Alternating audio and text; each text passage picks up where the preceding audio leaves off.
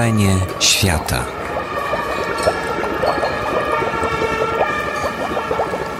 Jest to pan Michał Pecewicz. Specjalnie się zgodził, że dobra pre.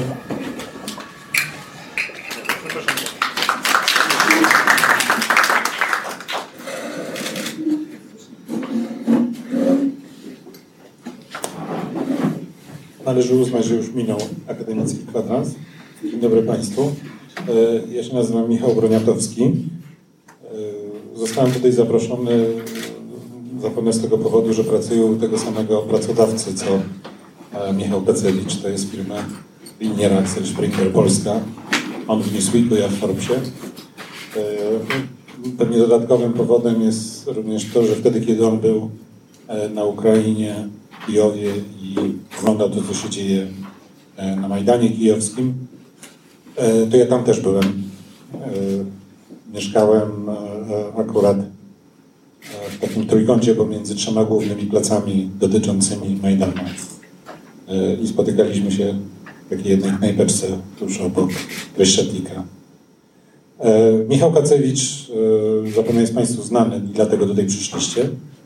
E, Jest e, dziennikarzem, który z niezrozumiałych dla mnie powodów e, interesuje się e, terytoriami byłego Związku Radzieckiego. Jeszcze się tutaj z tego wytłumaczy za chwilę. E, Dlaczego tak jest, nie na przykład Szwajcaria e, albo Austria. E, To za chwilę.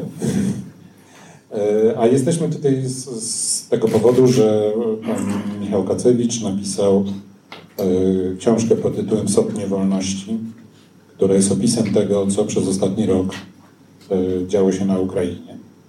E, Ta książka ma e, jeden ogromny walor. Jest e, pisana na kolanie. Bardzo dobrym znaczeniu tego słowa. To znaczy, Michał zapisywał to, co widział, a widział bardzo dużo. Właściwie wszystko to, co dotyczy współczesnej Ukrainy, zostało w jego książce opisane. Mam nadzieję, że w trakcie naszej, naszego spotkania tutaj będę mógł opisać, przeczytać kilka fragmentów takich bardzo charakterystycznych.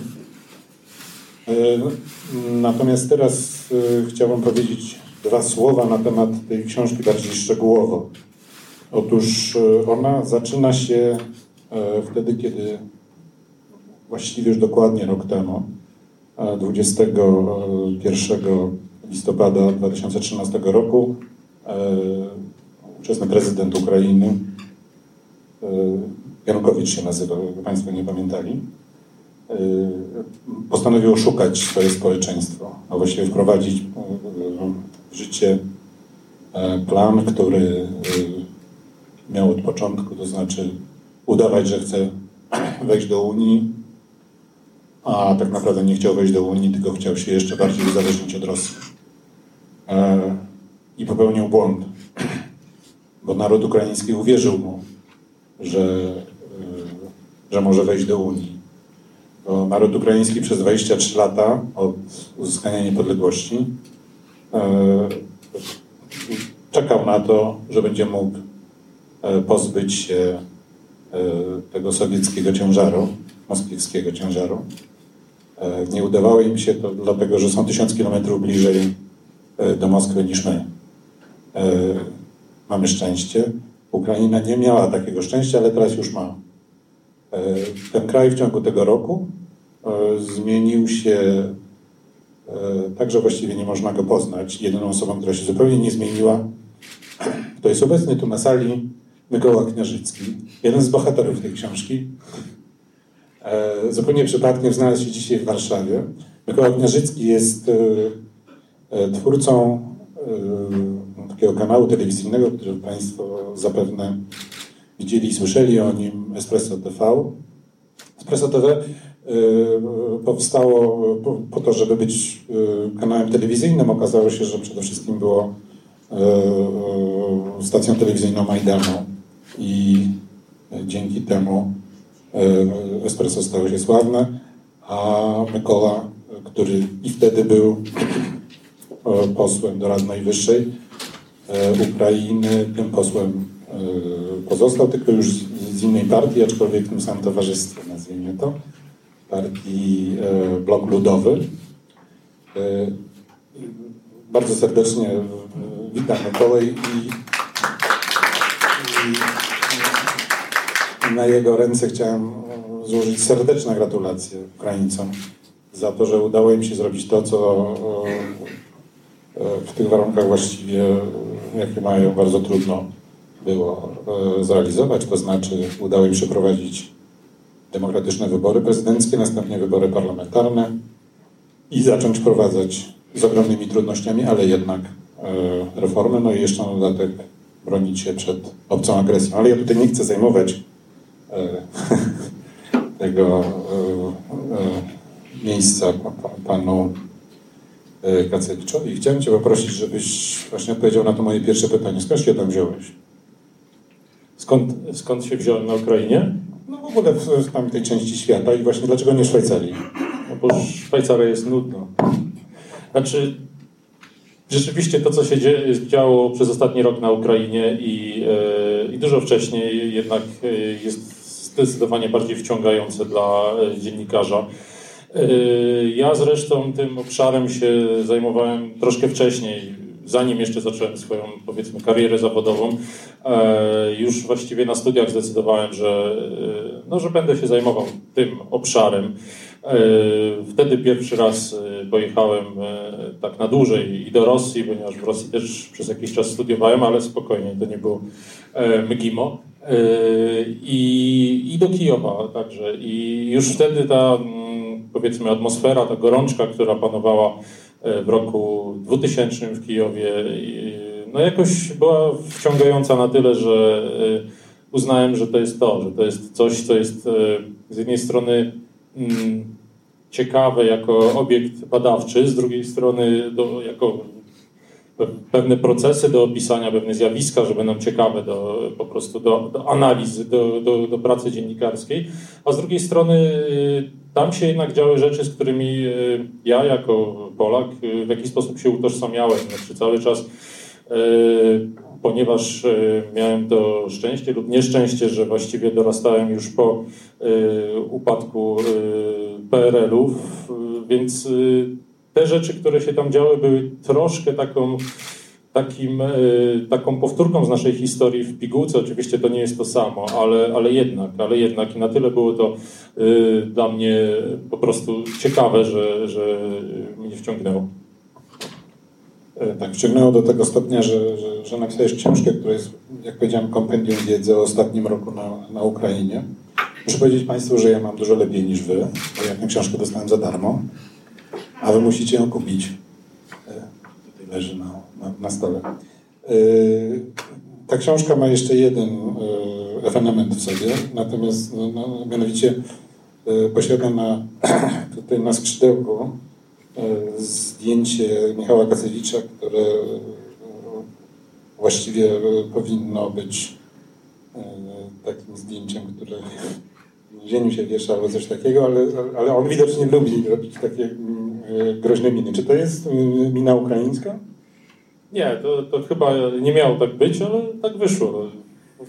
Nie wiem, nie wiem. Już druga osoba mi mówi, że wyglądam jak bandyta na tym zdjęciu.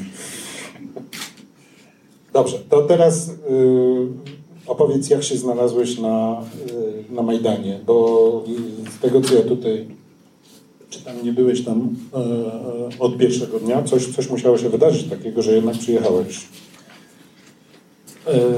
Co się wydarzyło? No przede wszystkim poczucie takie, że jednak będzie się działo. To, to, to myślę, że wiele, wiele, wielu dziennikarzy to wyczuło wtedy, miało takiego nosa i E, czuło, że, że będzie się coś działo, coś ważnego. E, zresztą ja już dużo wcześniej, mm, zresztą w tej książce wprowadzi, robiłem takie wprowadzenie, próbowałem wprowadzić e, czytelnika w całe tło tych wydarzeń, pokazać mu, dlaczego Ukraińcy się zbuntowali i jakie, mieli, jakie, było, jakie były praprzyczyny tego ich buntu. E, wiedząc o tych praprzyczynach, wiedząc jakie, jest, jakie są oczekiwania Ukraińców, e, w momencie, kiedy zbliżała się ta kulminacja, kiedy wszystkie znaki na niebie i ziemi wskazywały na to, że jednak e, Wiktor Janukowycz nie no, oszuka, nie podpisze umowy stowarzyszeniowej, no, czułem, wiedziałem właściwie, że będzie się działo dużo, chociaż to, co się potem zdarzyło i tak było zaskakujące bardzo. Wiesz, dla mnie, jak mówiłem, ja mieszkałem z, z moją żoną niedaleko Majdanu i widzieliśmy te, jak to się tworzyło. Czuliśmy zapach ognisk na, na, na Majdanie, charakterystyczny zapach palonego drewna. To jeszcze zanim wybuchły te, te zamieszki i palono już wtedy nie drewno, ale opony. Dla mnie e, największym e, takim e, zdziwieniem, wstrząsem było to, jak ci ludzie, którzy stali i spali e, na, e, na Majdanie, jacy oni byli spokojni i pewni siebie. Czy, czy ty miałeś podobne odczucia, czy też e, miałeś raczej odczucia histeryczne, bo wielu ludzi też bało się, że, że to jednak trochę inaczej. Tą pewność, tą pewność Ukraińców rzeczywiście z czasem się odczuwało, ale ja, ja też odczuwałem ogromne obawy o to, co, o to, co będzie, dlatego że już właściwie od pierwszego dnia protestów od y, pierwszych, y, no, od tego momentu, kiedy się pojawiły rzeczywiście takie poważne y, grupy ludzi, tłumy na, na Majdanie, czuło się też innego rodzaju energię niż e, wcześniej e, w czasie pomarańczowej rewolucji. To był, to był, to był po prostu dużo wyższy poziom, powiedziałbym, adrenaliny.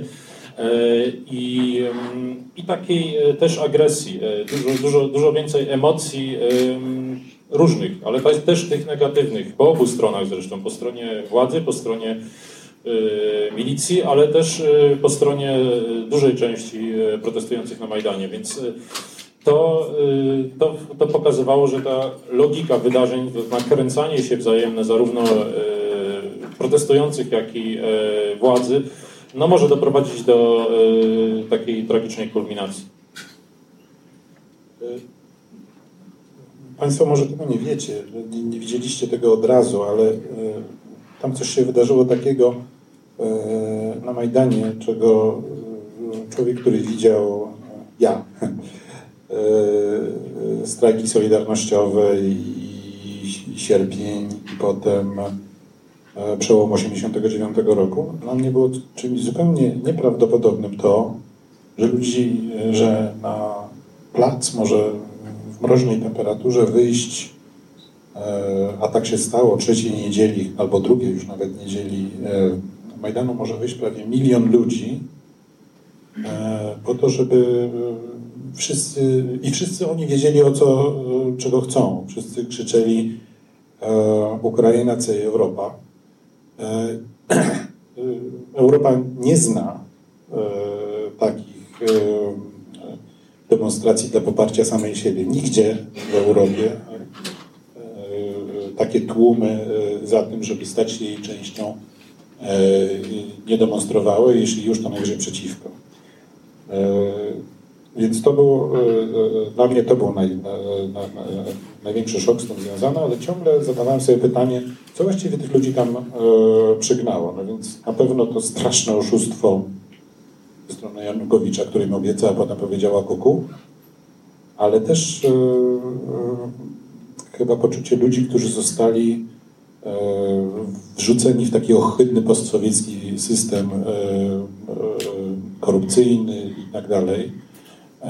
O tej korupcji, ponieważ jest, to jest na początku książki najbardziej uderzający opis u Kacewicza, chciałem teraz przeczytać mały fragment, żeby Państwo usłyszeli e, też e, próbkę stylu Michała Kacewicza, który, który no, w takich bardzo zwięzłych obrazkach, pigułkach pokazuje tu akurat kwestię korupcji, ale też cała ta książka składa się właśnie z takich małych perełek. To proszę o chwilę cierpliwości i wysłuchanie mojej recytacji że sam chcesz poczytać.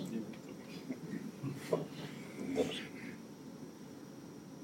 E, tutaj jest spotkanie opisywane kogoś z, z policją drogową, która się nazywa GAI. E, ktoś próbował przekupić policjanta przy pomocy chomików, które wiózł w samochodzie. A komentarz Michała Kciewicza jest następujący. Systemem się nie wygrywa uderzając w jego ostatnie najsłabsze ogniwo zmarzniętego stójkowego z drogówki. On stoi na poboczu, przy uziemionej z braku paliwa ładzie, wiekowej Skodzie Oktawii czy jakimś Lanosie. Benzyna poszła do prywatnych samochodów albo nie przewidziano jej w budżecie komisariatu, więc milicjant wymachuje dziarsko pałką. Pałki są bardzo charakterystyczne, nie ma ich w Polsce. I zatrzymuje. On ma zadanie zebrać półtora tysiąca, może dwa tysiące hrywen. E, to jest ile? Mniej więcej, no, dzisiaj jakieś 200 zł. No. no coś takiego. I zbiera. Dostanie z tego stówkę, może więcej. Wszystko zależy od lokalizacji stanowiska. Tutaj mała dygresja. Takie miejsce nazywa się karmioszka. E, od karmienia się. Są takie miejsca w, w, w Kijowie, gdzie zawsze stoi policja i tam właśnie jest milicja. E, I, i na, na karmioszce stoją. Słowo karmioszka nie pada w tej książce, dlatego, dlatego je tutaj przytoczyłem. E, więc dostanie stówkę, może więcej, wszystko zależy od lokalizacji stanowiska. Reszta idzie do dowódcy. Ten zbiera od wszystkich patroli ze swojego rewiru i dalej, dalej do naczelnika regionu. Na tym poziomie z tysięcy 50-chrywnowych wzjatek robią się już setki tysięcy. Do tych, którzy są na szczytach piranii, do ministerialnych generałów i dyrektorów MSW z Gmaszyska przy ulicy Wołodymirskiej 15 docierają już miliony dolarów. Generał milicji jest na Ukrainie bajecznie bogatym człowiekiem, ma zazwyczaj nieruchomości w Europie, dzieci na dobrych uczelniach zagranicznych i jeździ luksusowym samochodem. Mówi Igor, który pracował przez trzy lata w milicji w Czernichowie. Na początku przychodził naczelnik komisariatu i mówił za tydzień mam odesłać do Kijowa 200 tysięcy dolarów, więc do roboty. Macie mi tyle przynieść. No i tak dalej, i tak dalej. Taka opowieść yy, niby skromna, ale od razu pokazuje, jak działa e, ten system i jak korumpuje e, od góry do dołu. E, na samym dole no, korumpuje tych, tych, małych ludzi, którzy, którzy płacą po 50 grywien, nie zdając sobie sprawy, że tworzą podstawy systemu działania tego kraju. Czy, czy, czy sądzisz, czy, czy mógłbyś tutaj wskazać jeszcze jakieś inne przyczyny tego strasznego, tego wielkiego buntu, który się zaczął rok temu?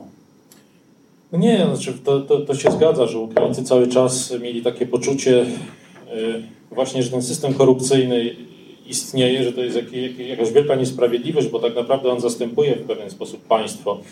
E, I oni chcieli normalnego państwa, chcą nadal normalnego państwa, takiego, w którym reguły będą jasne, że nie, nie będzie. Znaczy, reguły korupcji też są na swój sposób jasne. To yy, mniej więcej wszyscy wiedzą, ile trzeba zapłacić i tak dalej, komu i w którym momencie, ale to nie o to tutaj chodziło. Natomiast yy, Ukraina nie była krajem, który znajdował się w stanie jakiejś izolacji. Mieszkańcy Ukrainy doskonale wiedzieli, w jaki sposób mniej więcej wygląda życie na zachodzie Europy. E, ci z, Ukrainy Zachodniej bardzo często przyjeżdżają przecież do Polski, e, na Węgry i, i tak dalej. I, no i ta potworna świadomość tego, że przecież my też możemy tak, może nie od razu, ale, ale możemy wejść na tą drogę. No tymczasem cały czas spotykała się, spotykało się z jakąś blokadą, blokadą ze strony właśnie elit, w tym przypadku akurat rządzących przez ostatnie lata mm, ludzi z partii regionów, którzy y, w odróżnieniu od y, poprzedniej władzy, która no, cały czas mówiła o tym, że y, zmierzamy ku Europie, no, oni też mówili, ale robili coś dokładnie odwrotnego. I w momencie, kiedy ostatnia szansa, czyli ta umowa stowarzyszeniowa została zaprzepaszczona, no to to już było, było przelanie tej czary goryczy i, i to spowodowało ten, ten wybuch buntu po prostu. Proszę Państwa, ten e, e, bunt majdanowy, który trwał trzy miesiące do tragicznego końca, e, tragicznego z jednej strony, a z drugiej strony bardzo optymistycznego, 20 lutego tego roku, to był, przypuszczam, tak jak się, no, przebieg cały tych, tych, tych wydarzeń kiedyś będzie w podręcznikach historii, żeby e, zilustrować to, jak się rodzi naród. To nie jest żaden patos, to co mamy w tej chwili. bo istotnie wtedy na Majdanie tworzył się no, no, nowy naród ukraiński, któremu nawet na koniec Janukowicz sprawił taką wielką legendę, czyli, czyli tą sotnię niebiańską tych ponad 100 ludzi, którzy tam zginęli w straszny sposób zastrzeleni przez, przez nienormalną władzę. Więc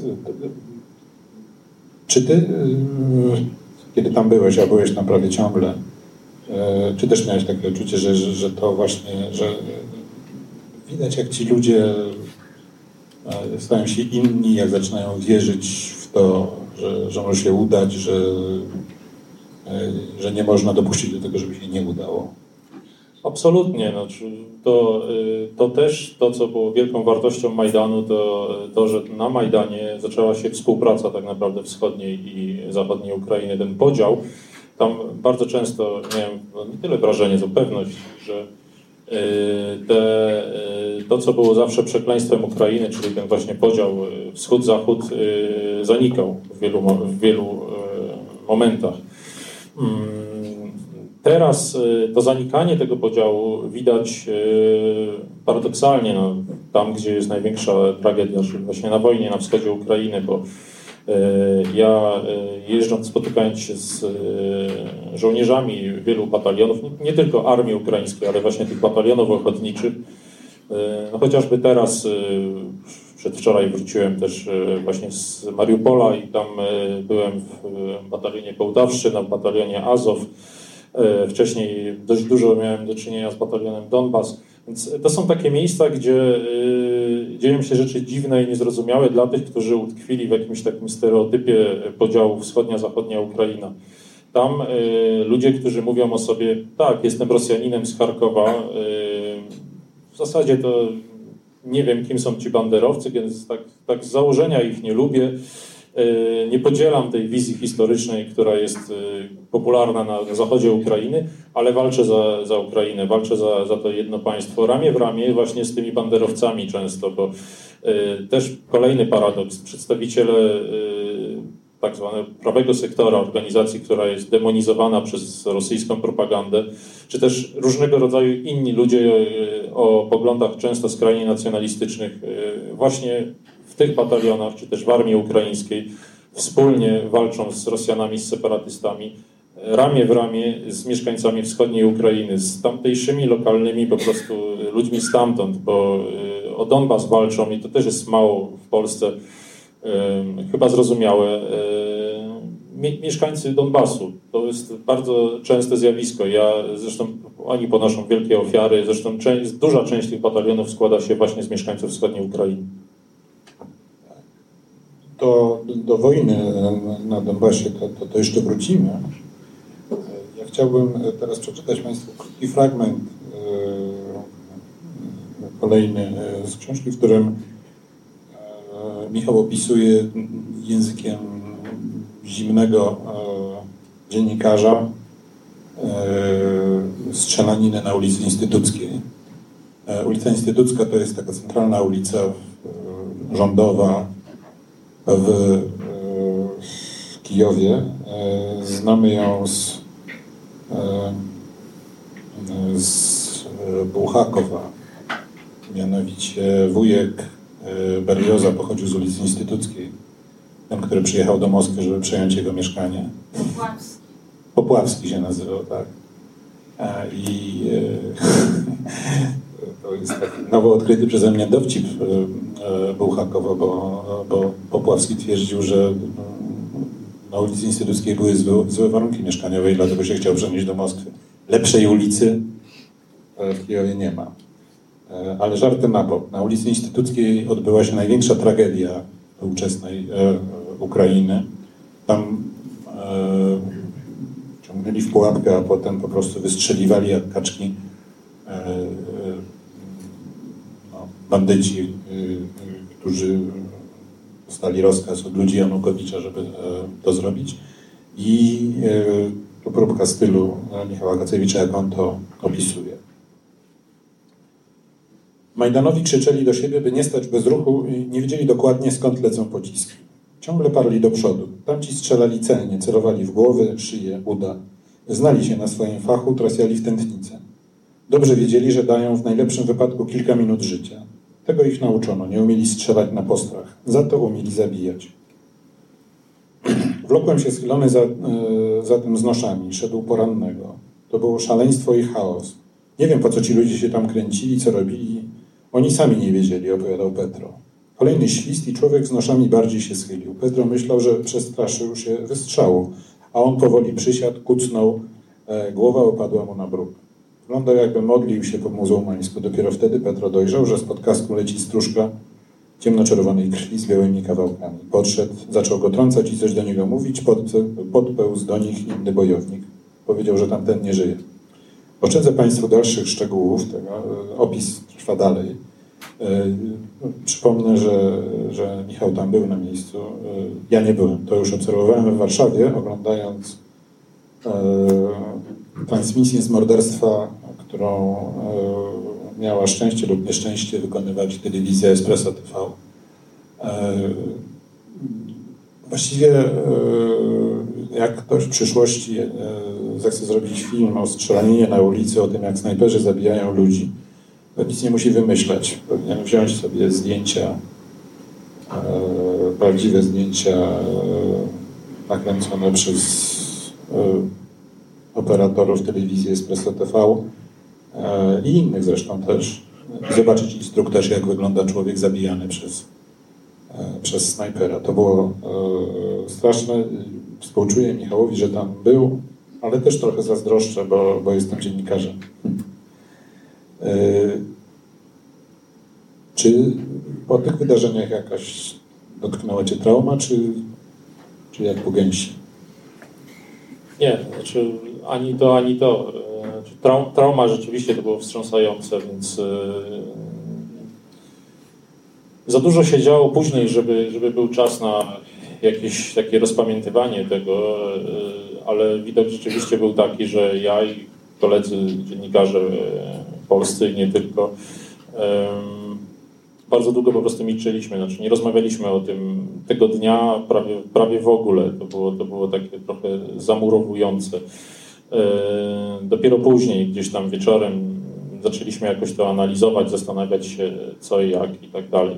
Zresztą później bieg wydarzeń był e, tak duży, ucieczka Janukowycza, to wszystko, co zaczęło się dziać potem, zastanawianie się, co będzie później, e, czy wybuchnie wojna domowa od razu, czy może chwilę później, e, że nie było czasu. Ja zresztą widzę to, że troszkę cała Ukraina tak e, jest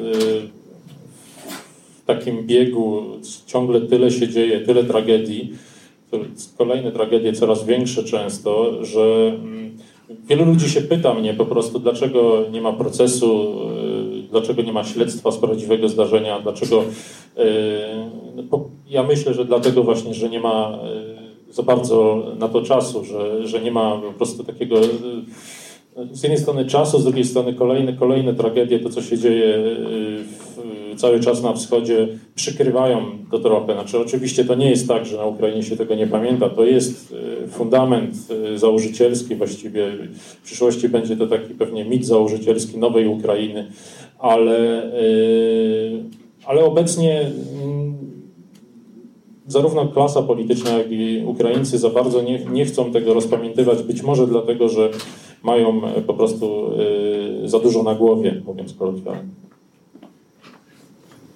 E, tak, to rzeczywiście najlepiej leczy tego rodzaju e, wspomnienia natłok nowych wydarzeń.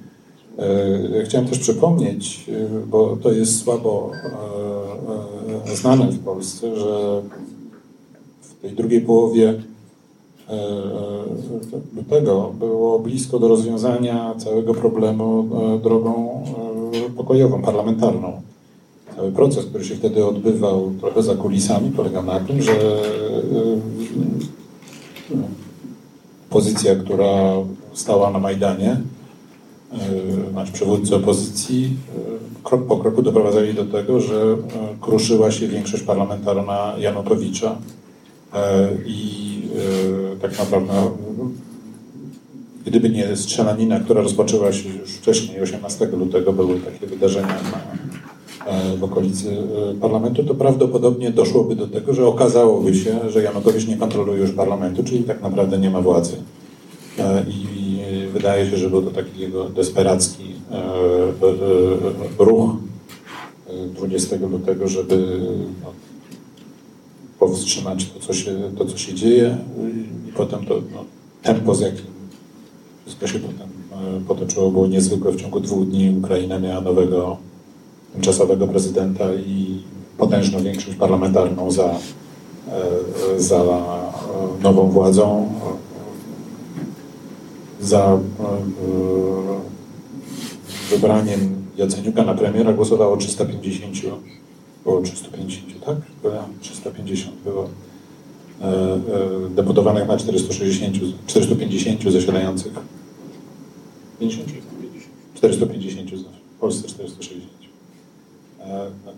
Nagle się, się pojawili. Przypomina troszkę nasz Sejm kontraktowy, prawda? Ten sejm kontraktowy na Ukrainie skończył się e, w ubiegłym miesiącu. E, w tej chwili jest e, ten sejm, przypomina nasz polski sejm po, po pierwszych demokratycznych wyborach, kiedy jest konstytucyjna większość do tego, żeby przeprowadzić w kraju zmiany. Ale my tu opowiadamy ciągle o Ukraińcach, a nie mówimy nic o Rosjanach. Nic o Kremlu, o, o, o, o E, Putinie, e, to nie jest tak, że, że Michał o nim, o Rosji nie pisze. E, pisze tutaj o wielu aspektach wpływu Rosji na, na Ukrainę, a jednym z takich głównych miejsc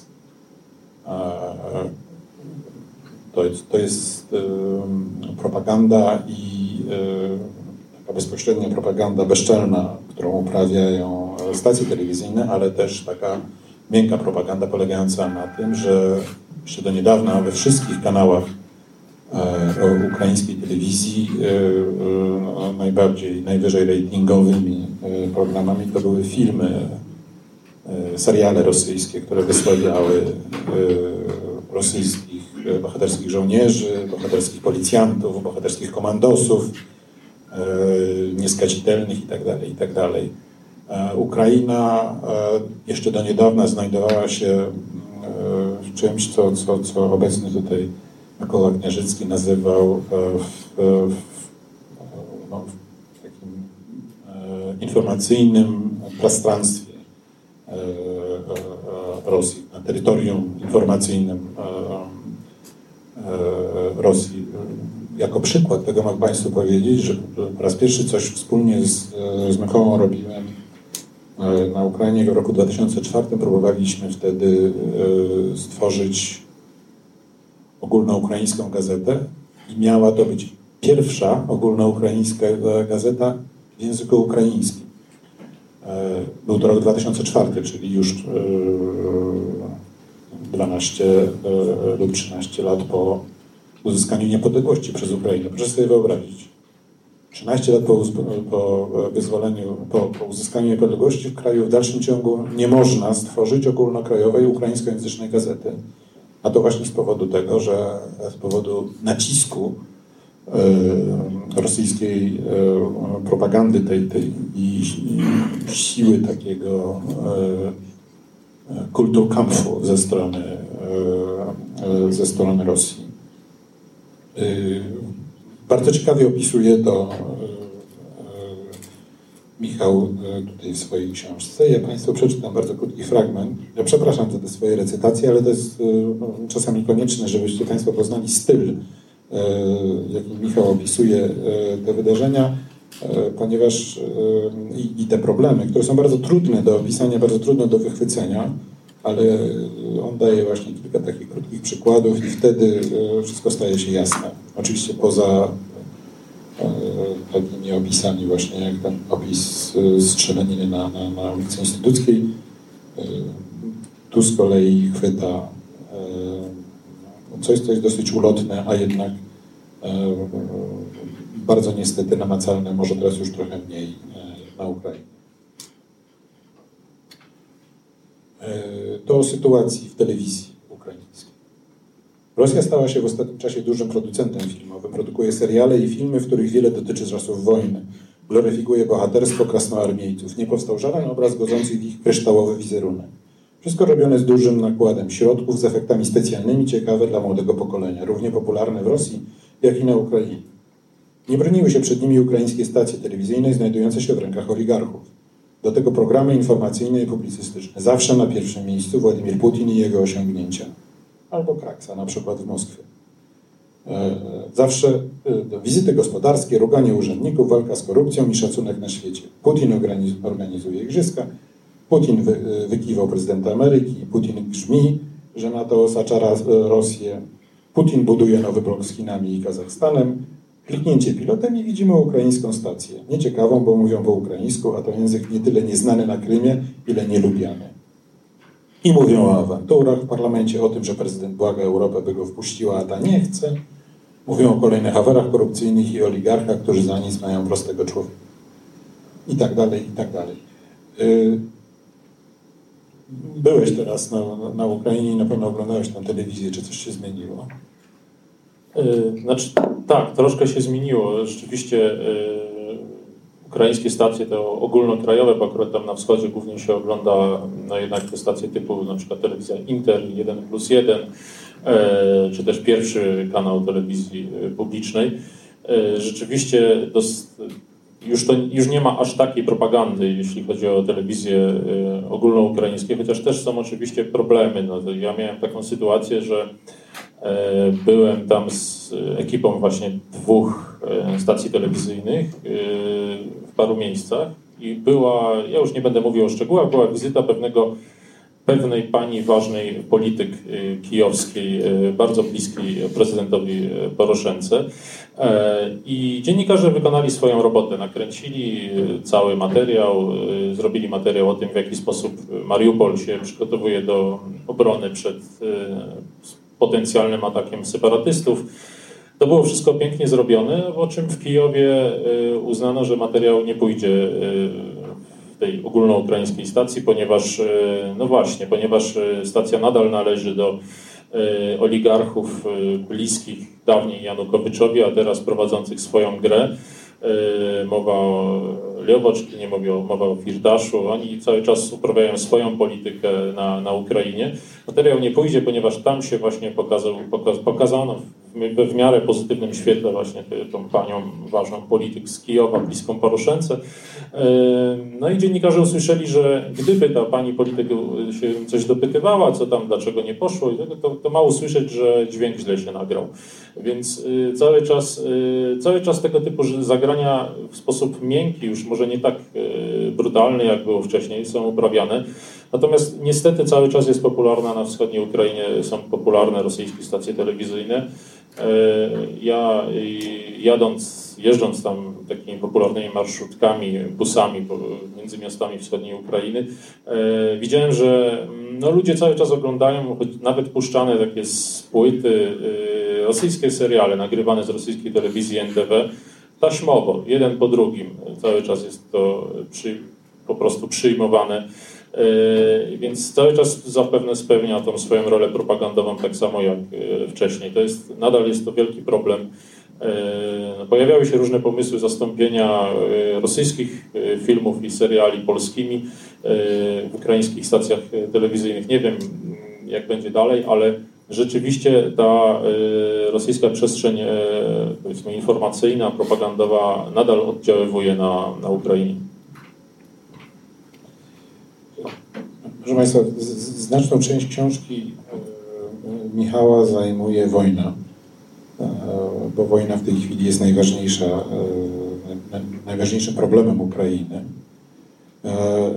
Ale to nie jest tylko opis działań wojennych, nie tylko opis tego, jak wygląda ten kamuflaż rosyjski, że niby ich tam nie ma, a jednak są Ważne w tym opisie e, e, Michała, poza poza tym, co się dzieje, czyli opisem tego, co widzimy, jest również wyjaśnienie, dlaczego Donbas, dlaczego Rosjanie wybrali akurat to miejsce, czyli okręg ługański i, i doniecki na to, żeby tam no, wzniecić tą irredentę a nie jakiś inny. No, mógł to przecież być okręg charkowski, czy, czy nietowiewski, czy, czy, czy sumski. To są okręgi, e, gdzie również mówi się po rosyjsku. I e, Michał bardzo e, e, celnie opisuje to, w jaki sposób Rosjanie rozgrywali latami to miejsce i co się stało na, Donbasie w latach 90., e, czego skutki e, odczuwamy dzisiaj, znaczy odczuwa, odczuwają oni e, dzisiaj w tym sensie, że nie jest tak, że, że, jest, że nie mają poparcia separatyści. Tam ja przeczytam mały fragment o, o, o Donbasie lat 90.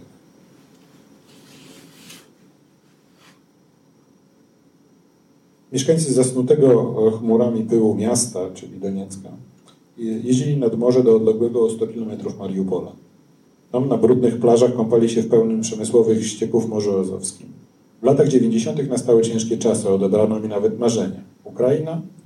Od czasu, kiedy jesteśmy w tak zwanej niepodległej Ukrainie, żyjemy w nędzy i upokorzeniu, mówili ludzie w Doniecku i Słowiańsku. Lata 90. były dla Donbasu tragedią. Nikt sobie tego nie może wyobrazić, jak wtedy było, mówili. Były osiedla, gdzie przez 8 lat nie było gazu, prądu i wody. Pogrążone w ciemności miasta, ludzie żyjący miesiącami bez wypłaty, y, y, dzięki temu, co y, udało się wyhodować przy domowych ogródkach. Powszechne było trzymanie zwierząt, kur, kus na balkonach donieckich blokowisk. Na ulicę strach było wychodzić. Trwała bezwzględna wojna mafii, wybuchały strzelaniny i zaminowane samochody. Wielu nie wytrzymywało tej klęski, rzucali się do szybów kopalnianych. Później trochę się poprawiło, ale pracujący na oligarchicznych dla oligarchicznych koncernów górnicy do dziś nie otrząsnęli się po tamtej traumie. To pokazuje, co, co, co, co Michał tutaj napisał. Dlaczego tam może się odbywać to, co się w tej chwili odbywa przy, no właśnie, przy wsparciu lokalnej ludności, czy nie? Na początku przy znacznym wsparciu, dlatego że bardzo długo mieszkańcy Donbasu wierzyli w to, że wystarczy pogonić y, tą kijowską władzę, kijowską władzę w nowej odsłonie, dla nich, y, przynajmniej w ich rozumieniu, jeszcze gorszej, bo nazywali ją huntą faszystowską i tak dalej. Wystarczy ją pogonić i będzie od razu lepiej. Ja nie wiem, czy tak do końca wierzyli w to, że nagle tam pojawi się Rosja i, i, i zrobi im e, po prostu raj na ziemi. Oni zresztą o samej Rosji nie mają wielkiego pojęcia. Ma bardzo mało tych prostych mieszkańców Donbasu gdziekolwiek w ogóle jeździ. Oni się rzadko ruszają ze swoich miasteczek. E, podróż do Doniecka jest szczytem ich e, tak powiem, osiągnięć podróżniczych y, y, bardzo rzadko nawet y, mało kto bywał w Rosji samej, więc oni o Rosji mają takie pojęcie, że wyobrażają sobie Rosję jako taki Związek Radziecki. A że wspominają w większości Związek Radziecki jako te dobre, dobre lata, kiedy przynajmniej była praca jakaś pewna i, i jakiś stały dochód i niskie ceny, no to mają tak, tak, taką iluzją y, żyli. No, z tym, że teraz sytuacja się bardzo zmieniła, bo y, jednak te kilka miesięcy wojny i, i życia w niektórych dzielnicach Doniecka mm, są takie miejsca, gdzie ludzie od czterech miesięcy siedzą w schronach, y, tam się małe dzieci wychowują właściwie bez światła dziennego. Oczywiście to nie jest cały Donieck, bo są też miejsca, gdzie życie toczy się zupełnie normalnie. Są normalnie otwarte sklepy, E, niektóre knajpy, w których przesiadują głównie e, separatyści czy też najemnicy przybyli z Rosji. E, mimo to, no, że ten ich świat zmienił się w, taką, w taki koszmar po prostu w, w ostatnich miesiącach, oni nadal wierzą, że to i tak jest lepiej niż, niż być z Ukrainą. I cały czas tej Ukrainy się boją. Tym bardziej, że karmieni są już wyższym poziomem propagandy, tym razem tej doniec separatystyczno-rosyjskiej, który mówi im, że te wszystkie krzywdy, te wszystkie bombardowania, które się odbywają, to jest sprawka po prostu tych, tych mścicieli banderowskich, którzy cały czas chcą ich naj, znaczy najeżdżają ich cały czas, próbują tam wejść na, na ich, do ich miast. I, i kiedy już wejdą, no to będzie koszmar, więc oni cały czas e, tkwią niestety w takim e, zapętleniu. E, Amerykanie do dzisiaj nie chcą przyznać, że doszło do agresji Ukrainy. Czy Widziałeś dowody obecności rosyjskich żołnierzy tam? Widziałeś Ros Rosjanina, który miał na czole napisane ruski? Widziałem. No, przede wszystkim widziałem ich na Krymie. To już jest dowód. E, te, te osławione zielone ludziki, które stały się takim hasłem, przeszły już, ten termin przeszedł już do, do historii. No ale to wiadomo, ewidentnie byli to Rosjanie. Natomiast w całym Donbasie widziałem rosyjski, powiedzmy, specnaz, który oczywiście nie mieli naszybek e, z napisem Rosja specnaz, ale no, byli to ludzie przybyli z zewnątrz, e, to ewidentnie. Widziałem Czeczenów, widziałem e, przybyszy z Kaukazu Rosyjskiego, Kaukazu Północnego i kozaków e, dońskich, e, kubańskich i tak dalej, no więc no to nie są mieszkańcy, rdzenni mieszkańcy obwodu donickiego i ługańskiego. Jeśli tam są Rosjanie, jeśli mają taką przewagę, to dlaczego po, po tym sierpniowym zwycięstwie, Twoim zdaniem, Rosjanie jednak zdecydowali się zatrzymać na tej linii, na której do, do dzisiaj stoją? No być, może, być może dlatego właśnie, że, że do tego zwycięstwa, takiego zwycięstwa doszło, znaczy, że zyskali pewną przewagę strategiczną umożliwiającą im dalsze mm, negocjacje, wymuszenie tego rozejmu, który, do którego doszło e, na początku września, i, e, a także dlatego, że e, no Rosja nie jest tak super mocna, jak się wydaje i pewne, pewne siły, zasoby też są na wyczerpaniu. Zresztą no teraz to już ta sytuacja jest dość jasna. Gospodarka rosyjska się po prostu zaczyna sypać, rubel spada. Y, ale y, no też sytuacja militarna. Y, Rosjanie przejęli Krym bez jednego wystrzału, ale tak naprawdę wygrali Krym propagandowo. Znaczy, stworzyli, pokazali siłę militarną, której tak naprawdę nie mieli, dlatego że gdyby realnie Ukraińcy się postawili na Krymie, doszłoby rzecz jasna do jatki, ale losy tej, tego konfliktu wcale nie, nie, nie były moim zdaniem tak do końca przesądzone. E, w Donbasie Rosjanie wysyłając najemników e, tysiącami ponieśli spore straty, naprawdę, naprawdę duże straty. Ponieśli duże koszty. Ta wojna jest zbyt kosztowna dla Rosji, dlatego też Władimir Putin musiał się zatrzymać i teraz sytuacja jest taka, że cały czas y, w ostatnich dniach jesteśmy straszeni taką wizją dalszej ofensywy y, separatystów, Rosjan, y, która miałaby znacznie poszerzyć to terytorium. Mówi się o tym wyrąbywaniu drogi na Krym. Z tym, że mm, no ja teraz to widziałem na własne oczy. Rzeczywiście armia ukraińska i bataliony ochotnicze bardzo się umocniły tam na tej na pograniczu, na tej linii frontowej z terenami separatystycznymi. Myślę, że e, Rosjanie musieli przerzucić naprawdę ogromne ilości wojska i, techniki wojskowej, żeby e, się przebić takimi środkami, jakimi w tej chwili dysponują, dysponują na terenie Republik Separatystycznych, zdolni są jedynie do prowadzenia takich no, bardzo ograniczonych działań zaczepnych, być może przesunięcia frontu o parę, paręnaście kilometrów w jedną, w drugą stronę, ale nic więcej raczej. Chciałbym się z Tobą e, nie zgodzić, ale się zgadzam. Bo e, w tej książce siłą rzeczy oczywiście nie ma czegoś, co, co, co się dzieje dalej, e, tego, co się dzieje w Kijowie. Otóż w Kijowie został, już tutaj wspominaliśmy, wybrany nowy parlament, jest prezydent i dzieje się tam w Kijowie coś podobnego, co działo się w Polsce. To znaczy w sposób oczywisty ta zjednoczona z powodu wspólnego wroga opozycja, która doszła do władzy, teraz zaczyna się dzielić. Co prawda ona, no, ludzie o, o poglądach pro, proeuropejskich, i, a, a na pewno anty, antyrosyjskich kontrolują w tej chwili parlament, ale to wcale nie znaczy, że w tym parlamencie jest jedność, bo oni się dzielą również niestety według, nie tylko według linii ideologicznych, ale również z powodów personalnych. To ten epizod wojenny kończy jakby naszą rozmowę tutaj na temat książki. Ja chciałbym skorzystać z okazji, z obecności Mykoły Kniarzyckiego, deputowanego do parlamentu i poprosić go dosłownie o dwa słowa. Michała mówi po polsku. Jak każdy lwowianin wykształcony, poprosić o krótki komentarz na temat tego, co jest najważniejsze w tej chwili dla Ukrainy. Wojna czy budowa demokracji? Czy może obydwa? Nie tak bardzo dobrze mówię po polsku.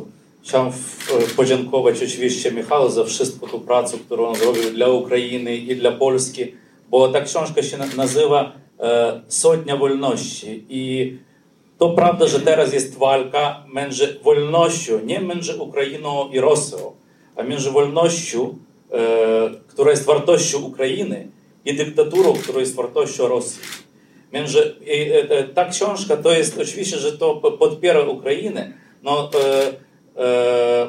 bo z drugiej strony, ze strony Rosji jest maszyna propagandowa, gdzie jest na przykład telewizja Russia Today, która traci 350 milionów rocznie tylko na, na jedną wersję e, telewizji e, w angielskim e, języku. Tak? I jest, jest polityki i w Polsce, i w różnych innych krajach, które popierają Rosję, które otrzymują pieniądze z Rosji. Jest taki ludzie jak Michał, które popierają Ukrainę, bo oni lubią, lubią Ukraińców i wolność. Także od wszystkich Ukraińców oczywiście chciał podziękować i Michał Gacewicz, i Michał Bronitowskiemu za wszystko ich pracę dla Ukrainy wszystkim, kto jest tutaj teraz w tej sali. A co jest ważne dla Ukrainy? Ja myślę, że i pierwsze, i drugie. Oczywiście, że jak nie, nie, zbudujemy e, mocno gospodarku, e, jak nie zrobimy reformy, to nie będzie ten kraj mieć przyszłość. I nie będzie mieć pieniędzów dla, dla wojny dla, i dla wszystkich innych rzeczy. No oczywiście, że teraz tak samo jest ważne bronić całość tego kraju i bronić od Rosji. Bo co ma Putin w głowie, ja nie wiem. Kiedy ludzie mnie tu pytają, co będzie jutro, czy będzie ciągi rosyjskie gdzieś w Charkowie albo w Kijowie, ja nie wiem, bo to wszystko zależy tylko od głowy jednego absolutnie nienormalnego człowieka. Tak? Przez co to, co wszystko robimy razem tam, kiedy budujemy demokrację, to, co robicie tutaj wy, kiedy podpieracie te, te budowy, to jest bardzo ważne. Także chciałem podziękować wszystkim, kto tu jest. Dziękuję bardzo.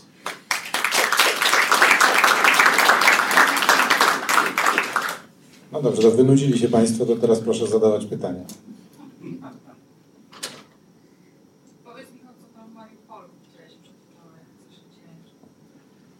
No Mariupol, Mariupol jest, przygotowuje się cały czas do, do obrony. Różnie to wygląda w różnych miejscach. Myślę, że jeśli chodzi o armię ukraińską i bataliony te ochotnicze, jest duży postęp w stosunku do tego, do tego co widziałem jeszcze latem. Postęp w wyposażeniu batalionów jest troszkę lepiej. Oczywiście w różnych batalionach jest różna sytuacja. Jest bardzo zła sytuacja, chociażby w batalionie Ajdar, ale już w tych, które tam stacjonują, są w okolicach Mariupola, jest, jest trochę lepiej. W samym Mariupolu, no myślę, że ludzie się już przyzwyczaili troszkę i to jest, to jest też taki jeden z przejawów tego, co się tam, tej wojny, że ludzie się przyzwyczaili do chociażby odgłosów wojny, bo kilka razy na dzień słychać wystrzały moździerzowe, chałupice, gdzieś tam daleko, gdzieś tam daleko, ale słychać je bardzo wyraźnie w centrum miasta i to jest tak, że ludzie spokojnie chodzą sobie po mieście, żyją i nie zwracają już na to zupełnie uwagi. A przecież każdy taki wystrzał może oznaczać gdzieś tam kilkanaście kilometrów od miasta śmierć. I tak się też dzieje. Ja byłem w takiej niewielkiej miejscowości greckiej, bo Mariupol jest otoczony wioskami zamieszkałymi przez ludność pochodzenia greckiego, no, Greków po prostu, azowskich. I w tej wiosce dwa tygodnie temu bodajże po prostu kondukt żałobników e, zmierzających na cmentarz e, no, spadł na ten kondukt, rakieta Grad spadła wystrzelona przez separatystów. Zginęło 7 osób, kilkanaście osób jest ciężko rannych, no była jakaś straszna masakra. To wygląda w ten sposób, że kilkanaście kilometrów e, za Mariupolem w stronę wschodu zaczyna się linia frontu i ona się zaczyna dość tak nagle. Znaczy są są wioski i nagle za ostatnimi ogródkami są okopy. E, wcześniej są posterunki ukraińskie, oczywiście wszyscy są sprawdzani, ci, którzy przyjeżdżają, mieszkańcy nie, bo jadą do siebie, do, do domu, ale no potem, potem zaczynają się okopy, za okopami pola minowe, są okopane czołgi, transportery opancerzone, siedzą tam ukraińscy żołnierze, którzy po nocach organizują wypady na stronę separatystów, minują tam drogi, wysadzają czołgi, porywają separatystów. E, to samo dzieje się z drugiej strony. Separatyści wysyłają na stronę ukraińską dywersantów, którzy się na pograniczu, czyli właśnie właściwie wokół całego Mariupola e, kręcą się tacy ludzie. Oni zajmują się mm, podawaniem namiarów artylerii, zajmują się e, różnego rodzaju działaniami dywersyjnymi, ukrywają jakieś arsenały niewielkie gdzieś tam po tych chałupach. Oczywiście te, te wioski są cały czas zresztą brałem udział w takim patrolu, to się nazywa Zaczystka, bo tam y, jeden z batalionów, y, połtawski batalion organizował właśnie taką zaczystkę, czyli wchodził do wioski i przeszukiwał każdą chałupę. No i okazało się, że gdzieś tam w czasie jednego z tych przeszukań zaczął uciekać człowiek. Okazało się, że to był e, właśnie taki dywersant, obcy człowiek, nie miejscowy zupełnie, przysłany z zewnątrz, bo często ci ludzie, jak się później okazuje, mają rosyjskie paszporty. E, I, no i został schwytany, ale tego typu akcje cały czas to się dzieje, więc y, absolutną e, nieprawdą jest to, co się mówi, że rozejm od czasu rozejmu to już jest spokojnie. Nie jest spokojnie, cały czas toczy się taka, taka dziwna wojna, bo oficjalnie jej niby nie ma, ale tak naprawdę jest i giną ludzie właściwie każdego dnia. A w Mariupolu mówi się po rosyjsku czy po ukraińsku? Mówi się po rosyjsku i, i nastroje są takie pół na pół. To znaczy to, to, to nie jest tak, że tam już po, po tym, jak Mariupol został odzyskany, bo Mariupol został odzyskany przez... I tam też miał, był taki plan, że Mariupol miał być takim drugim Donieckiem właściwie. E, być może powołana byłaby Mariupolska Republika Ludowa, Azowska Republika Ludowa, być może byłby częścią po prostu Donieckiej Republiki Ludowej. Ale to się nie udało. Mariupol po dość ciężkich i gwałtownych walkach został odzyskany. Tam jest cały czas spalone w centrum miasta budynek administracji miejskiej, y, zniszczony stoi. Mm, natomiast nastroje mm, są takie właśnie pół na pół. Y, znaczy nadal jest y, wielu wśród mieszkańców ludzi niechętnych Ukrainie i zresztą wynik wyborczy blok opozycyjny, czyli pogrobowcy partii regionów uzyskali tam najwyższy wynik na całej Ukrainie, bo zdaje się 50% zdobyli e, głosów właśnie w Mariupolu. E, Michał, dwa pytania. Pierwsze, ten cały... Jest działania. E, ja bym się chciała zapytać o... Proszę, proszę. Proszę, proszę. A, dobrze. Ja bym się chciała zapytać, czy jest jakiś pomysł taki konkretny, nowej władzy ukraińskiej, jak zagospodarować to. Powiedziałeś dużo o mediach, że e, Wschód nadal jest pod silnym wpływem e, propagandy rosyjskiej, to jest oczywiste. Ale czy jest jakiś w ogóle pomysł z Kijowa, w jaki sposób zmienić to myślenie? Czy, czy w ogóle władza ma jakiś nowy projekt dla tego, żeby Ukraińcy na wschodzie poczuli się Ukraińcami i Rosjanie na wschodzie chcieli być w Ukrainie zjednoczeni? Kijowa, to w tym momencie y, myśleć, oczywiście planować różne rzeczy można, ale y, teraz jest taka sytuacja, że Kijowa na to po pierwsze nie stać. Nie ma pieniędzy na to, żeby na poziomie państwowym y, teraz prowadzić jakąś szeroką politykę informacyjną. To, co, to, co się dzieje, w, jeśli chodzi o taką politykę informacyjną, to są takie często proste rzeczy, że mm, no chociażby żołnierze, czy, czy też żołnierze z tych batalionów ochotniczych mają wyraźnie powiedziane i to, to zresztą widać, że w kontaktach z ludnością miejscową oni mają zachowywać się, znaczy mają no, nawet nie tyle nie prowokować, oni mają pomagać ludności miejscowej. I to rzeczywiście się dzieje. E, to jest, to jest takie coś bardzo prostego, ale tam e, na wschodzie, na tych terenach pogranicznych z terenami e, separatystów, to już media, to już nie ma większego znaczenia, bo, bo tam funkcjonuje jeszcze coś takiego jak taka, powiedziałbym, plotka, czy też informacja obiegowa. Ludzie przekazują sobie z ust do ust różne rzeczy i często są to rzeczy absurdalne po prostu, dlatego że mm, to przytoczę chociażby coś takiego, że w Doniecku mówi się, że na lotnisku w Doniecku, dlatego separatyści nie mogą wziąć, zdobyć tego lotniska, ponieważ tam siedzą Polacy i bronią tego lotniska. I Polacy mają czołgi Abrams i dlatego nie mogą, tak, naprawdę, no to, to, to dlatego nie mogą zdobyć lotniska w Doniecku. Ale to jest coś, w co ludzie tacy prości rzeczywiście wierzą i to nawet nie media to kolportują, to po prostu oni między sobą to powtarzają, więc yy, tym bardziej, jeżeli yy, to jest taka prosta rzecz, że na tych terenach, gdzie toczą się realne działania wojenne, yy, armia ukraińska powinna zachowywać się maksymalnie przychylnie i też grzecznie w stosunku do ludności cywilnej. To jest bardzo ważne, stwarzanie takiego pozytywnego wizerunku. No, o czymś innym na poziomie takim państwowym, e, o, o polityce informacyjnej teraz na razie wydaje mi się trudno mówić. A te, te plotki o Abraamsach i polskim wojsku to są po której stronie tej linii demarkacyjnej? W Doniecku, to w Doniecku ludzie tak. Tak, tak, tak. tak. E, o mediach ukraińskich chciał powiedzieć, że że największa grupa medialna to jest grupa Inter. Właścicielem tej grupy jest Firtasz, który jest teraz, który jest oligarch prorosyjski i 30% udziału w tej grupie ma pierwszy kanał rosyjski kremlowski. Oficjalnie. I ta grupa ma 30% udziału na rynku. Rynek jest, nie mamy rynku medialnego. W następnym roku będzie 250 milionów dolarów amerykańskich na tym rynku a kanały e, e, płacą gdzieś 800 milionów. Reszta to jest to, co dotuje oligarchi. Tak na przykład jedna druga grupa, właścicielem, który jest Kolomojski, to jest tak samo oligarch. On jest takim oligarchem proukraińskim, który finansuje te bataliony ochotników i robi różne inne rzeczy, jest gubernatorem Dniepropetrovska, no on jest oligarch. I on chce tak samo otrzymać coś z budżetu państwa i rząd tak samo od niego zależy. On płaci na drugą, największą grupę 1 plus 1, zbyt jest 150 milionów dolarów. To jest to, co on doplacuje do tej grupy. Tak? Także e, państwo, e, e, państwowa telewizja albo telewizja publiczna, która teraz e, tworzy, two, tworzymy telewizję publiczną na, miejsce państwowej telewizji, ona jest bardzo słaba. Ona ma gdzieś e, 2% udziału na rynku. A to jest dwie największe grupy. I oczywiście, że a ta grupa Inter, ona jest założona w Gazprombanku. I te serii, o których mówił Michał, o bohaterach rosyjskiej armii i dalej idzie na, na największym kanale ukraińskim.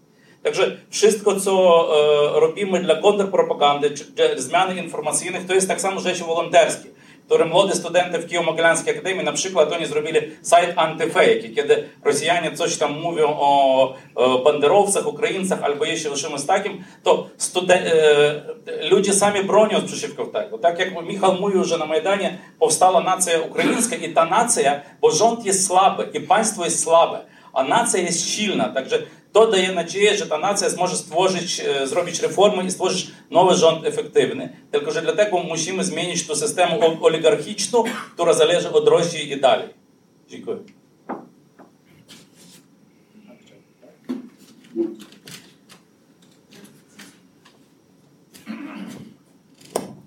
Dwa pytania. Jedno takie ogólne, drugie prywatne do Ciebie. Pierwsze to, czy sądzisz, czy ten kraj kiedykolwiek w ogóle się zrośnie po tym, co się stało? Jeśli tak, to ile to czasu zajmie? A drugie pytanie dotyczące Twojego warsztatu. Czy był taki moment, że się załamałeś, że chciałeś wracać, że po prostu to, co zobaczyłeś, Cię przerosło? Też zawsze Ci tak... No, bo są takie traumatyczne. Tak było z dziennikarzami pobiesłani, którzy tam oglądali, co się działo. i, i w wielu innych miejscach w tym obszarze postsowieckim, gdzie wiadomo, tak było w Jugosławii. I jak, jak ty z tego wybrnąłeś? Jeśli chodzi o to, czy, czy Ukraina się zrośnie, no myślę, że już na zrośnięcie się tak, w takim znaczeniu jak, znaczy bez Donbasu i bez Krymu, to są wielkie szanse. Znaczy tutaj odzyskanie Donbasu to jest kwestia, która myślę, to, jest kwestia wielu lat tym momencie. Nawet nie chodzi o militarne odzyskanie Donbasu, chodzi o e, zmianę, całkowitą zmianę, zmianę świadomości mieszkańców Donbasu. Nie, nie tylko ludzi starszych, bo siłą rzeczy no, wymiana pokoleń następuje, ale no niestety jest tak, że e, młodzi ludzie, e, ci, którzy byli, myśleli w miarę normalnie, powyjeżdżali z Doniecka. Ci, którzy zostali, to, to też nie jest tak, że oni wszyscy, jeśli chodzi o młode pokolenie mieszkańców Doniecka, są zwolennikami separatystów. Wielu z nich po prostu nie ma innego wyjścia. Jeżeli studiują na miejscowej, na lokalnej uczelni, no to co oni mają zrobić? Nie stać ich na to, żeby wyjechać, e, studiować do Kijowa. Ci, których było stać, już wyjechali dawno e, i są albo w Dniepropietrowsku, albo na Krymie, albo w innych miejscach. E, więc ten, ten proces będzie wymagał ogromnych nakładów myślę, że sama Ukraina bez pomocy finansowej i gospodarczej sobie z tym problemem nie poradzi. Z, z problemem zagospodarowania Donbasu, nawet jeżeli, zakładając, że uda się w jakiś sposób y, przegonić separatystów, a to też nie jest takie pewne wcale w najbliższych nawet latach. Y, to, ten, to może trwać bardzo długo, to może trwać tak jak trwa chociażby Naddniestrze, tak jak trwa Abchazja. Y, jeśli chodzi o moje ja się rzeczywiście ja się, ja się nie załamałem, ale byłem już parokrotnie, byłem na, na granicy takiego bardzo mocnego zmęczenia po prostu, zwyczajnie. Zwłaszcza, mm, zwłaszcza tam w, w Doniecku, w Donbasie.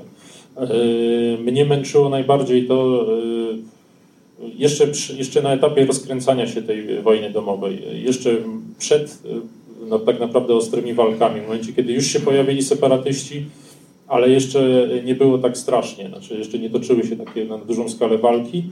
Mimo to yy, ja i koledzy dziennikarze, jak jeździliśmy po miasteczkach Donbasu, yy, mieliśmy już dosyć, mieliśmy dosyć rozmawiania z ludźmi, dlatego że po pierwsze słyszeliśmy od wszystkich to samo. Znaczy, to była mantra. Tak, to była, to była mantra, cały czas to samo, te same bzdury. I rozmawianie, na początku rozmawialiśmy, najpierw próbowaliśmy używać jakichś argumentów. Nie, da, nie dało rady, nie, absolutnie. Później to były już emocje, to były często kłótnie. To też nie dało rady, nie, nie wygra się. Nie wygra się zwłaszcza z kimś, kto zaczyna coraz bardziej się nakręcać, e, krzyczeć i tak dalej. Więc najlepiej było dawać spokój, pozwolić się wygadać, powiedzieć co swoje, e, tam o, o złych Amerykanach, imperialistach, faszyzmie, Polakach, e, złych i tak dalej, i posłuchać tego i dać spokój. Dawanie się w jakiekolwiek dyskusje było bez sensu. Było. Ale to było najbardziej męczące. To było bardziej męczące Majdan męczył czasami fizycznie, bo to było naturalne, że jak tam się było, było zimno, czasami był tłum, było, było różnie. E, wojna jest niebezpieczna, natomiast to było takie psychicznie męczące, tak samo jak Krym. Na Krymie, na Krymie też rzeczywiście odczuwałem takie zmęczenie, bo tym, tym, tym, tym, tym szaleństwem, które zaczęło tam się dziać.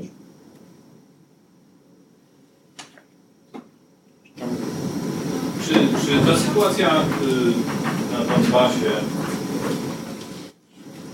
musiała się potoczyć tak, jak się potoczyła. Czy były jakieś wtedy na wiosnę ze strony ówczesnej władzy, bardzo słabej władzy ukraińskiej, Pana zdaniem zostały popełnione jakieś kardynalne i karygodne błędy, które nie zatrzymały rozwoju tej sytuacji, rozwoju tej na Pan to Oczywiście y, uważam, że zostały popełnione takie błędy i jeszcze w kwietniu dałoby radę tę sytuację opanować. Y, do opanowania sytuacji w Doniecku wystarczyłby dobry oddział specjalny, wspierany przez jakieś większe siły policyjne i tyle.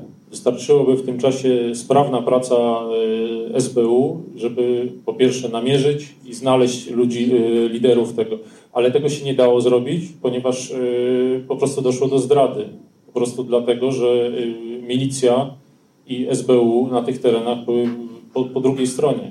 Znaczy, kim, kim, kim miały władze kijowskie to zrobić? Nie miały ludzi po prostu do, do, zrobienia tego, więc w tym sensie był to jakiś błąd. Wtedy, wtedy można było działając bardziej brutalnie stłumić to na, na początku, chociaż no rzeczywiście było to już trudne, ponieważ plan rosyjski był taki, jak, jaki był i tam były jednak ogromne pieniądze, ogromne nakłady. nakład dobrze, dobrze byli przygotowani, było wielu ludzi, wielu dywersantów i tak dalej. Chciałem jeszcze e, powiedzieć, że państwo było bardzo słabo, słabe w ten czas i e, co jest interesujące, że w Charkowie na przykład, bo minister spraw wewnętrznych teraz, e, Awaków, to jest były gubernator Charkowa. I w Charkowie tak samo próbowali e, zrobić taki centr separatystów.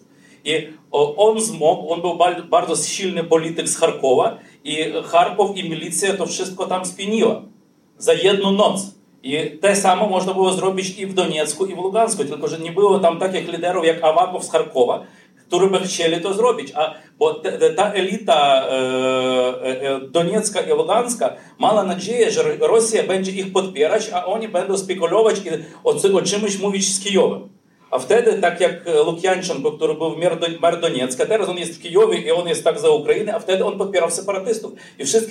popierali separatystów, bo oni nie myśleli, że Putin e, będzie swoją armię wodzić do Doniecka, oni myśleli, że tylko on będzie ich podpierać, a oni będą spekulować i coś cisnąć na Kijów dla swojego bezpieczeństwa, dla swoich biznesów, dla wszystkiego takiego. A w Charkowie tak, e, tego wszystkiego nie stało, bo tam byli silni liderzy. No i w Charkowie jeszcze jedna, jedna ważna rzecz. Tam, e, tam, są, tam są szkoły szkoły milicyjne, tam są szkoły, y, które kształcą y, taką bardzo patriotyczne kadry MSW i nie tylko MSW, SBU. Y, I tam, tam jest bardzo dużo skoncentrowanych oficerów, krótko mówiąc, i taka siatka jest bardzo silna, patriotyczna, chociaż rosyjskojęzyczna w większości, w odróżnieniu od Doniecka, gdzie od lat całe struktury siłowe w Doniecku, w Ługańsku były korumpowane przez ludzi partii regionów. To był jeden układ, który od lat funkcjonował. Ci sami ludzie się znali, razem sobie płacili pieniądze, więc nie mogło być inaczej. I, władza w Kijowie w tym momencie była rzeczywiście zbyt słaba i nie miała kim yy, zgasić yy, separatyzmu, chociaż na samym początku, gdyby miała, gdyby miała, to dałoby się to zrobić. Jedna uwaga, bo na samym początku Słowiańsku, Słowiańsku milicji był zajmowany przez E, kilka, kilkunastu uzbrojonych ludzi. E, kilka dni później została tam wysłana zupełnie bez sensu 25. powietrzno-desantowa e, ta brygada z Dniepropietrowska. Nie wiadomo po co, w jakim celu w ogóle to wszystko było robione.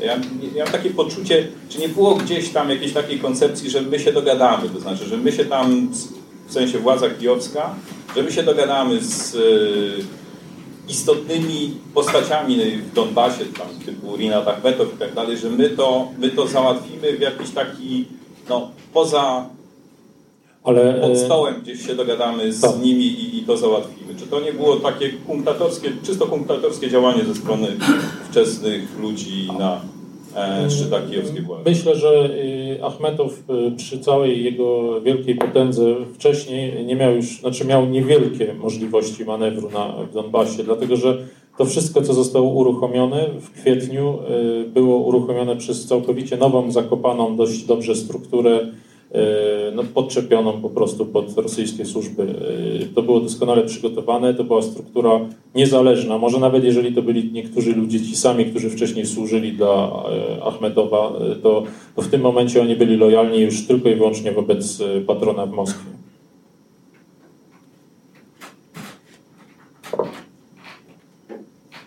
Ja mam dwa pytania. Jest taka teoria, że Putin już od dawna planował E, przejęcie Donbasu i właśnie te wszystkie działania, które widzimy teraz, to jest e, właśnie wynik tych wieloletnich planów. Czy myślisz, że rzeczywiście tak jest? A drugie pytanie, jak teraz żyją ludzie na tych terenach nieobjętych e, tymi właśnie działaniami, tą operacją antyterrorystyczną, która jest zawieszona, trwa rozejm, ale mm, wiadomo, że im tam jest ciężko. Jak wygląda sytuacja na przykład w Kijowie czy w innych miejscowościach, które odwiedzałeś być może? Y, co do planów Putina z Donbasem, y, ja nie wiem, nie jestem przekonany co do tego, że, żeby to był taki plan zajęcia Donbasu. Rosji nie stać na to, żeby zagospodarować i przejąć Donbas. Z Krymem zupełnie inna sytuacja. Tutaj rzeczywiście taki plan był i to było przygotowane wcześniej i, i Rosja Rosja zresztą ponosi ogromny, ogromny ciężar tej operacji i będzie ponosić nadal. Natomiast Donbas to, to, jest, to nie jest Abchazja, to nie, to nie jest 400 tysięcy mieszkańców, to są 4 miliony ludzi których trzeba wyżywić. Bardzo biedny, zapuszczony region y, z, z, całkowicie zniszczonym w tym momencie przemysłem, y, infrastrukturą w stanie powiedzmy takim jak w biednych krajach afrykańskich no, miejscami. Y, więc i Rosji, Putinowi w tej sytuacji, która teraz jeszcze jest, a jeżeli tak bardzo wierzymy w, w taką moc planowania Putina i powiedzmy rosyjskich służb, to musimy zakładać, że przystępując do tej rozgrywki, Putin dobrze wiedział, że poniesie ciężkie koszty i będą sankcje. Nawet jeżeli nie przewidział, że aż takie, to jednak musiał zakładać, że będą sankcje, że może zacząć się coś dziać, co y, spowoduje, że będzie miał mniej pieniędzy w kasie. To się dzieje rzeczywiście, więc y, ja nie sądzę, żeby Rosja chciała, y, wcześniej planowała, a tym bardziej teraz chciała przejąć Donbas. Rosja chce, żeby Donbas był po prostu czarną dziurą, taką separatystyczną, oddziaływującą na Ukrainę, wciągającą Ukrainę w, w konflikt, przeszkadzającą jej w jakichkolwiek działaniach modernizacyjnych. Mm, cały czas o to chodzi. Być może chodzi też o, o to, żeby y, za pomocą takich, takich działań y, z czasem y, uzyskać wpływ na władzę na Ukrainie, czy też wyhodować sobie jakąś tam nową mutację typu Partia Regionów. Być może tak a, a, a co do, co do tego, jak się żyje na terenach y, nie, nie ATO, znaczy to zależy, to zależy oczywiście. W Kijowie się żyje zupełnie inaczej niż yy, chociażby w takim Zaporożu.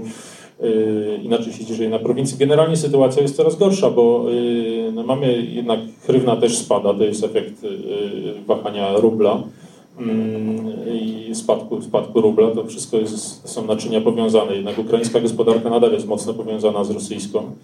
Y, mimo, że toczy się wojna, to cały czas y, odbywa się handel przecież między tymi dwoma krajami y, i, to powoduje, że ludzie mają coraz mniej pieniędzy. Rzeczywiście na razie jeszcze to jakoś wszystko kręci, ale już nawet w Kijowie od wielu ludzi słyszę, że zaczynają oszczędzać. Mówię o ludziach takich z klasy średniej po prostu, że, że zaczynają oszczędzać, bo po pierwsze spadek hrywny, po drugie nieprzewidywalność, nie wiadomo co będzie w przyszłości. E, coraz mniej ludzi już sobie pozwala na jakieś wyjazdy, powiedzmy, na wycieczki zagraniczne, na jakieś Egipty, Turcję, bo, no bo, e, bo nie wiadomo, co będzie za pół roku, nie wiadomo, co będzie zimą chociażby. Przecież e, bardzo realne jest to, że Ukraina po prostu będzie marznąć, że ceny ogrzewania będą kosmiczne, więc to, to, to rzeczywiście blokuje jakieś tam działania inwestycyjne nawet na poziomie zwykłej rodziny. Czy Rosjanie wznowili dostawy gazu?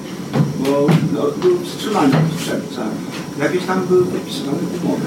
Czy jest y, po prostu no, uruchomiony nie, no na, na razie jeszcze, jeszcze nie ma, cały czas trwają y, jeszcze rozmowy. One tam podobno był przełom. Ja nie jestem tak do końca zorientowany, jak te rozmowy trwają i trwają, więc to już przyglądanie się temu to jest brazylijska telenowela, ale yy, one trwają, ale póki co jakiegoś wielkiego przełomu nie ma. Znaczy, jest całkowicie e, możliwe, że Ukrainie zimą będzie brakować rzeczywiście gazu. On będzie, on, Ukraina ma jakieś zapasy, na szczęście cały czas jeszcze nie przyszła taka zima e, straszna. Druga sprawa, która powoduje, mm, że ten bilans gazowy jest e, powiedzmy korzystny, to paradoksalnie ten odpadnięcie Donbasu i, i, i rzeczywiście cios, znaczy ciężki przemysł chociaż akurat na tych terenach zajętych przez separatystów to są głównie kopalnie, ale siłą rzeczy w ogóle produkcja przemysłowa na Ukrainie strasznie spadła. Ciężki przemysł pracuje na pół gwizdka i co za tym idzie, mniejsza jest konsumpcja gazu, bo to głównie ciężki przemysł jest głównym konsumentem e, gazu. E, no, to powoduje, że, że trochę mniej Ukraina potrzebuje obecnie niż w poprzednich latach, ale e, zależy od tego, jaka będzie zima i jakie są duże możliwości Rosji w ograniczaniu rewersu, chociażby z Europy z Węgier, z, y, znaczy ze Słowacji i tak dalej, bo, bo jeżeli Rosjanie będą mocno naciskali tutaj na, mm, na Słowację i odcinali ten rewers, no to tutaj Ukraina będzie w kłopocie, mniej więcej w okolicach stycznia, lutego i to dużym. Na Węgry to nie ma co liczyć, bo raczej popierają. No, w ogóle nie ma co liczyć raczej no, poza Polską. A jeszcze mógłby Pan powiedzieć o wydarzeniach w Odessie w maju. Tam był pożar tego budynku Związku Zawodowego i tam około 100 osób spłonęło. W większości Rosjanie. Czy to była prowokacja? Jest o tym fragment w książce. No akurat nie czytam jeszcze. Ja, y, ja akurat nie byłem y, w czasie pożaru, ja byłem tuż y, wcześniej, byłem w Odessie, natomiast tę sytuację obserwowałem już później. Ja nie wiem, czy tam byli w większości Rosjanie, to, to co do tego nie mamy żadnych, żadnych pewności. Mówiło się o znajdowanych dokumentach naddniestrzańskich, rosyjskich, rzeczywiście ukraińskich, ze wschodniej Ukrainy, z Krymu, ale no przecież te, ci wszyscy ludzie spaleni nie mieli przy sobie wszyscy co do jednego dokumentu, także też nie wiemy tak naprawdę kim oni są. Większość ofiar jest nadal niezidentyfikowana, więc tutaj no, cały czas kulisy tej, tej historii nie są do końca jasne. Bardzo różne się jak zwykle przy, przy tego typu tragediach teorie namnożyły, że oni sami się podpalili, że ktoś podłożył ogień, że zostali wcześniej zamordowani, później podpaleni.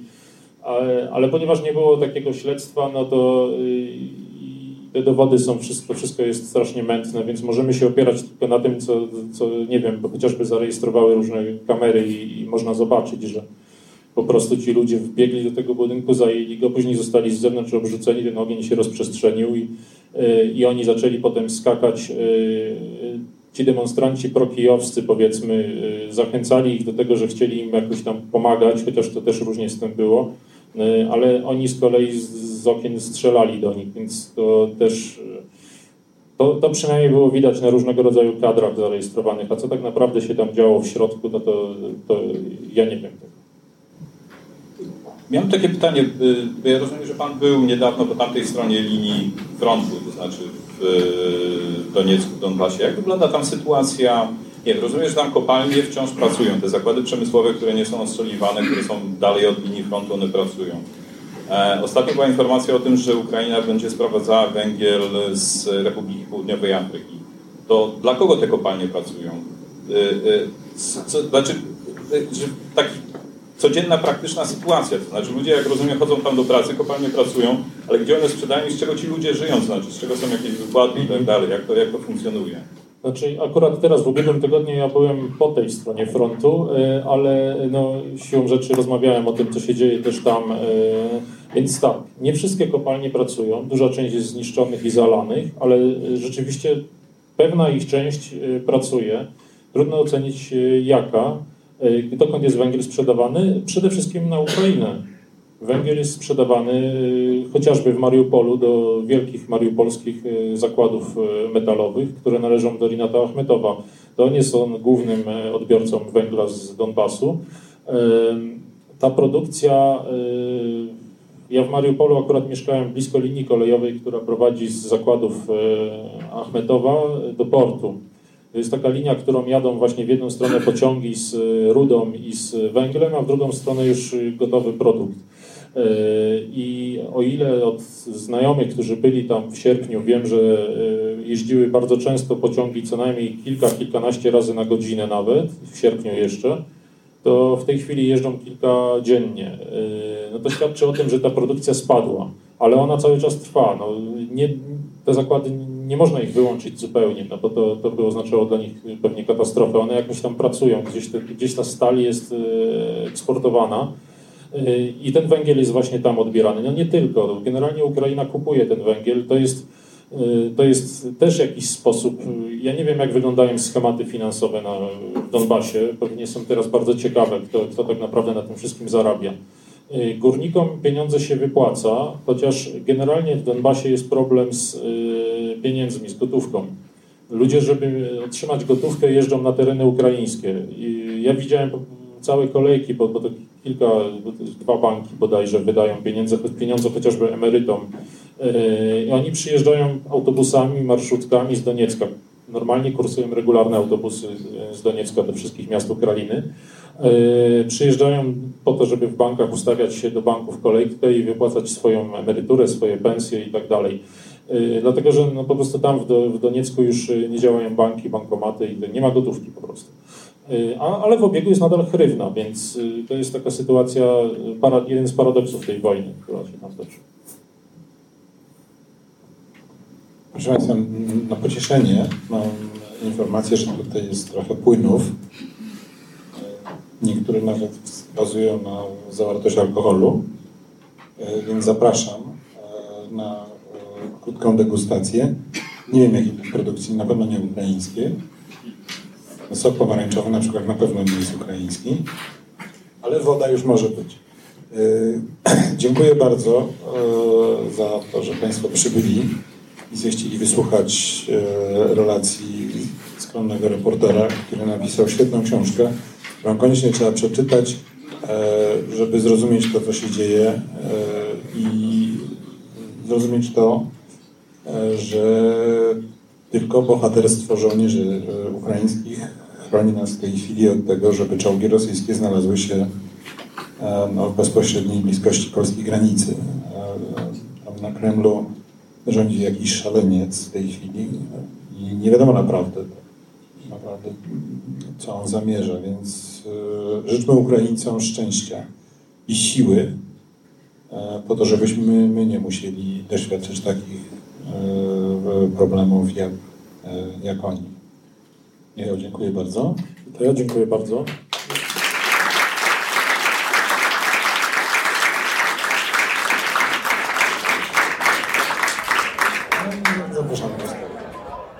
Fundacja Instytut Reportażu zaprasza do swojej księgarni z literaturą faktu i kawą w Żenie Świata na ulicy Gałczyńskiego 7 w Warszawie.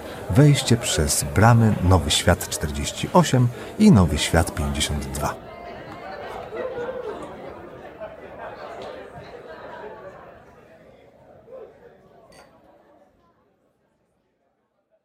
Zapraszam do słuchania pozostałych podcastów Wikiradia. Można znaleźć je na stronie podcasty.info ukośnik Wikiradio.